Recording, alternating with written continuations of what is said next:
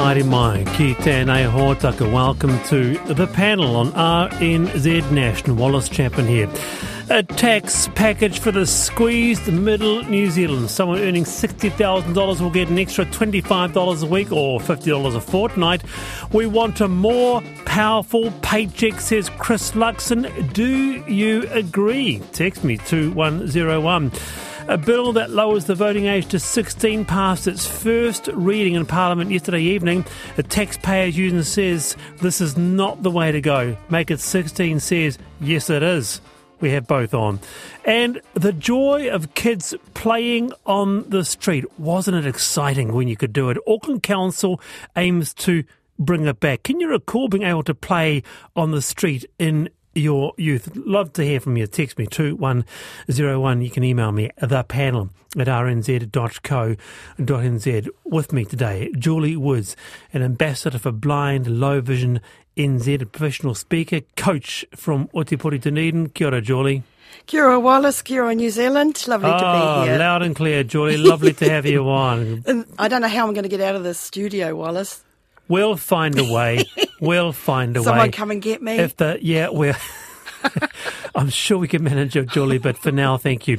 Nick Leggett is the Chief Executive of Infrastructure in NZ, former Mayor of Porirua. Kia ora, Nick. Kia ora, Wallace. Kia ora, Julie. Kia ora, Nick with us, Julie and Nick, today. Good to have you both on. And to this, houses that are of historical value but not heritage buildings. That's been a thorny issue in the Hutt, where, in the view of the Hutt City Council, a group of properties around Petone, Moera, Wainuiomata hold significant historical value but not heritage buildings. And after concerns by residents, an independent panel described the council's proposal as dubious. So, is the council using heritage as a fig leaf to avoid intensification. With us is Phil Barry from the Voluntary Heritage Group. Kia ora, Phil. Kia ora, Wallace. How are you? Good. And this issue is before the Hutt City Council this afternoon, I believe. It was indeed. And I'm very pleased to say that the council finally listened, that the panel, the independent panel, did a very professional job as you said, they found that the houses that the council had suggested had uh, value, historical or heritage, same thing. Um, that was dubious. Clearly, they do not have historical value. They are just ordinary run of the mills homes. Many of them have been heavily modified. Some of them are derelict. No. Um, and yeah, they, the, so the council unanimously agreed to accept the panel's proposal and uh, has backed off the idea of having six, six new heritage areas in the Hutt. How very interesting. Nonetheless, Phil, I mean, this is a very historic area of Wellington. You know, 1850, the pa at uh, Petone described as the largest and best fortified within that district there. Europeans first settled there January 1840, the oldest settlement there in the Wellington region. Should we not protect heritage at all costs, Phil Barry? Look, no question that homes that and properties that have real national significance, heritage, you know, should be protected. And of course, if they're doing that for public benefit reasons, then the public, no doubt, should pay. What the council, though, tried to do was to add. Currently, there's about 90 homes in the in the Hutt that are heritage listed. Plus, there's the national heritage ones. You know, Vogel House, obviously, real heritage value to the country. But we're not talking about those here, Wallace. We're talking about just everyday run of the mill homes that the council, for some reason, identified um, 450 of them. You know, and okay. and those owners were going to have to bear huge costs, huge consequences. There was no evidence they had any heritage value. I could show you some pictures. I wish I could. You know, you you would cry they are All just right. normal places. Well, well, I'll cry when I see the photos. Send them to me. I'd love to see them. But I uh, shall, I, I, shall I go to Nick Leggett first? Because Nick, of course, you know this area really well. Yes, I think? yes I do. Oh, Phil, um, congratulations. Um, it's great Thanks, that, that, the council have seen uh, sense here.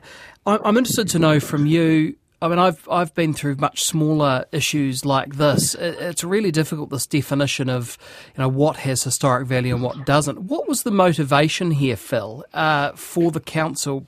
You know, essentially forcing 400 homes into this category. Look, you'd have to ask the council what motivated them. Nick, I could only only speculate. I, I have had a long experience with the council on, on this issue, and I'm afraid to say there's a very small number of council officers whose job is about heritage. And, um, you know, seems, and there's a few people in the community who, who really care about heritage, and, that, and that's fine. I mean, I care about heritage too. But I do not agree with the council mandating that people's family homes somehow have heritage value without the owner agreeing to it or at least without some compensation for the considerable extra costs that the homeowner faces. Okay, stay there, uh, Phil. Julie in Dunedin, of course, um, Dunedin has many uh, areas of heritage significance, needless to say, as well. I'm thinking of Bond Street, um, oh, Wallace, yeah. to start with, you know, that's now used as a, a film set. So, uh, Phil, I'm wondering how well was the vision um, sold? Because very often when then these things are proposed, people aren't told what the, the vision is for um, a, a, project or a, a, passing of something like this. Do you know what the community was told in terms of what the over, overall plan was? Yeah, well, look, the independent panel reviewed the evidence, they reviewed the process, and they were highly critical of what the council had done. They basically said that there was no substance, that the, they, these places had dubious heritage value. In other words, doubtful. They didn't believe it. Secondly, they said the panel, the, the, sorry, the panel said the council process was ad hoc, preemptive, and potentially duplicative. They didn't consult properly. They throw, tried to throw in two new streets right at the end. I don't think the owners of those houses were even told at all. So yeah, they, they definitely didn't bring the community with them. Okay, so this is very recent news. It just happened this afternoon, so uh, very new. I guess uh, congratulations is in order, Phil. Is is this the end of it for for you and the voluntary heritage group?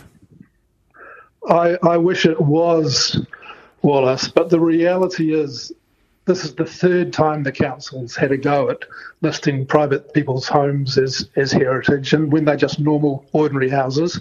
You know, we have a national heritage body. That's the one that should be doing this, things that are really of, of national significance.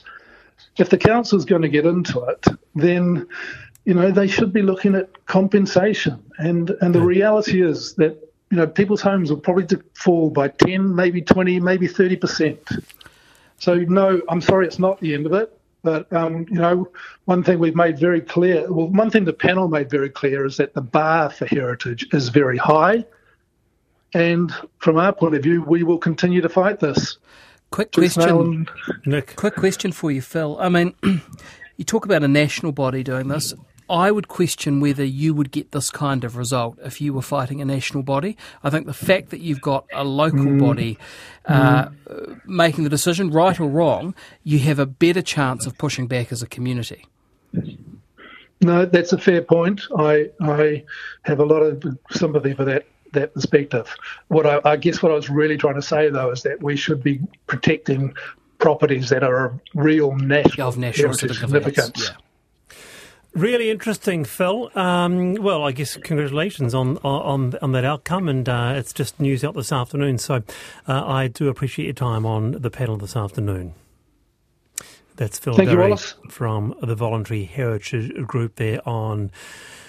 When is a heritage building not heritage? Nonetheless, though, I mean, it's a, it's a great part of the country, great great area, and um, there's a lot of significant heritage there, isn't there?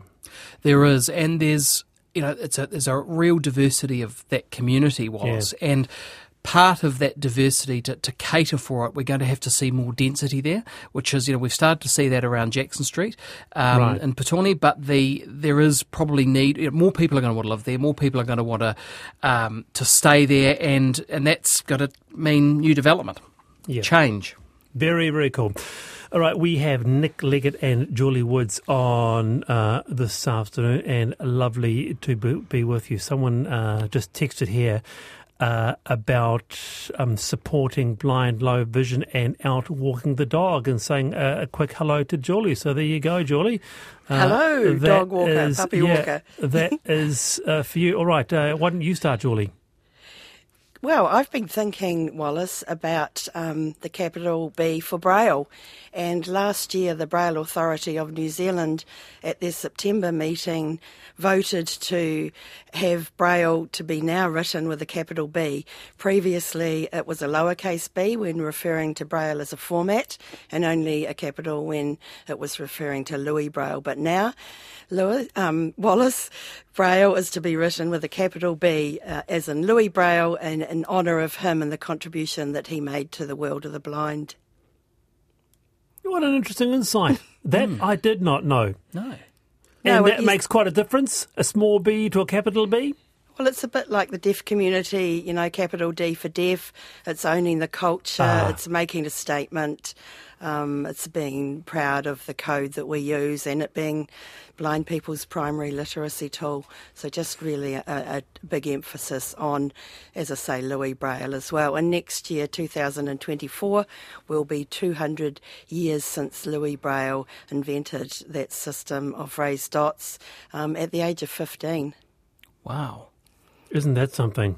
Mm. Really cool. 200 years since that uh, system invented. All right, very good. Dolly, thank you for Thank you, Wallace. that. Yep, good on you. Uh, Nick Leggett, mm. I've been thinking. Well, this uh, this comes uh, from, well, it follows on nicely from the issue you've just discussed with Phil Barry, and that's I've been thinking about housing in Aotearoa and how we support the construction sector to build more of it and to support more people to own or to rent a decent house, a warm and dry house. We've built more houses than ever before over the last decade or so, but in the previous 12 months, we've seen uh, a 30% reduction in resource consents for new dwellings, and that is a bit of a problem because it's pointing to uh, a bit of a bust cycle. Um, and we know we've got to build more. We know we've got a deficit here.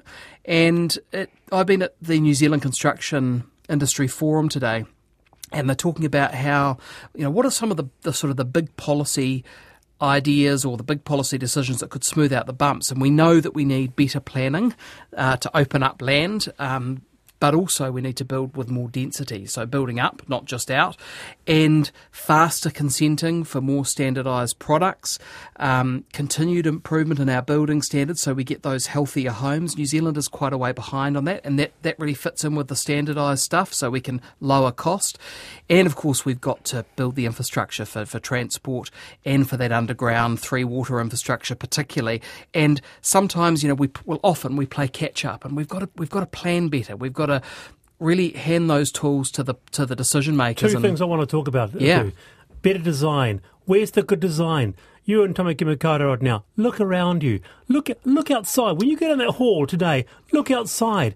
Also, cold homes A person's just looking at me right now. His name's Adrian. He's from he's from Stuttgart. He's just come back. He said he is so cold being back at home in uh, New Zealand because guess what?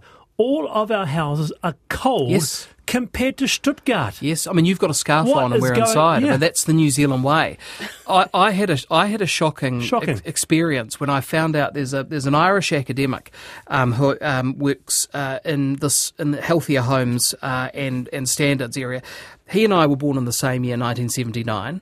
He told me that the the building standards for Ireland in 1979, the year we were born, were better than New Zealand's are this. today. And that to me is a crying shame. And it, it just it just reinforces exactly what you've just said. And that's why we've got to better standardise our build, but also lift our building standards if we want to make people healthier. And we've we've got to, you know, and, and, and that then fits into the sustainability argument. So we're not wasting energy heating spaces that lose I'll, heat. I'll tell you one thing though. I'm keeping the scarf on. Is that all right? Yeah, that's all right. Good on you. Nick Leggett, Julie Woods, you're on the panel, and there's lots to discuss, including National's tax plan just after four on the panel.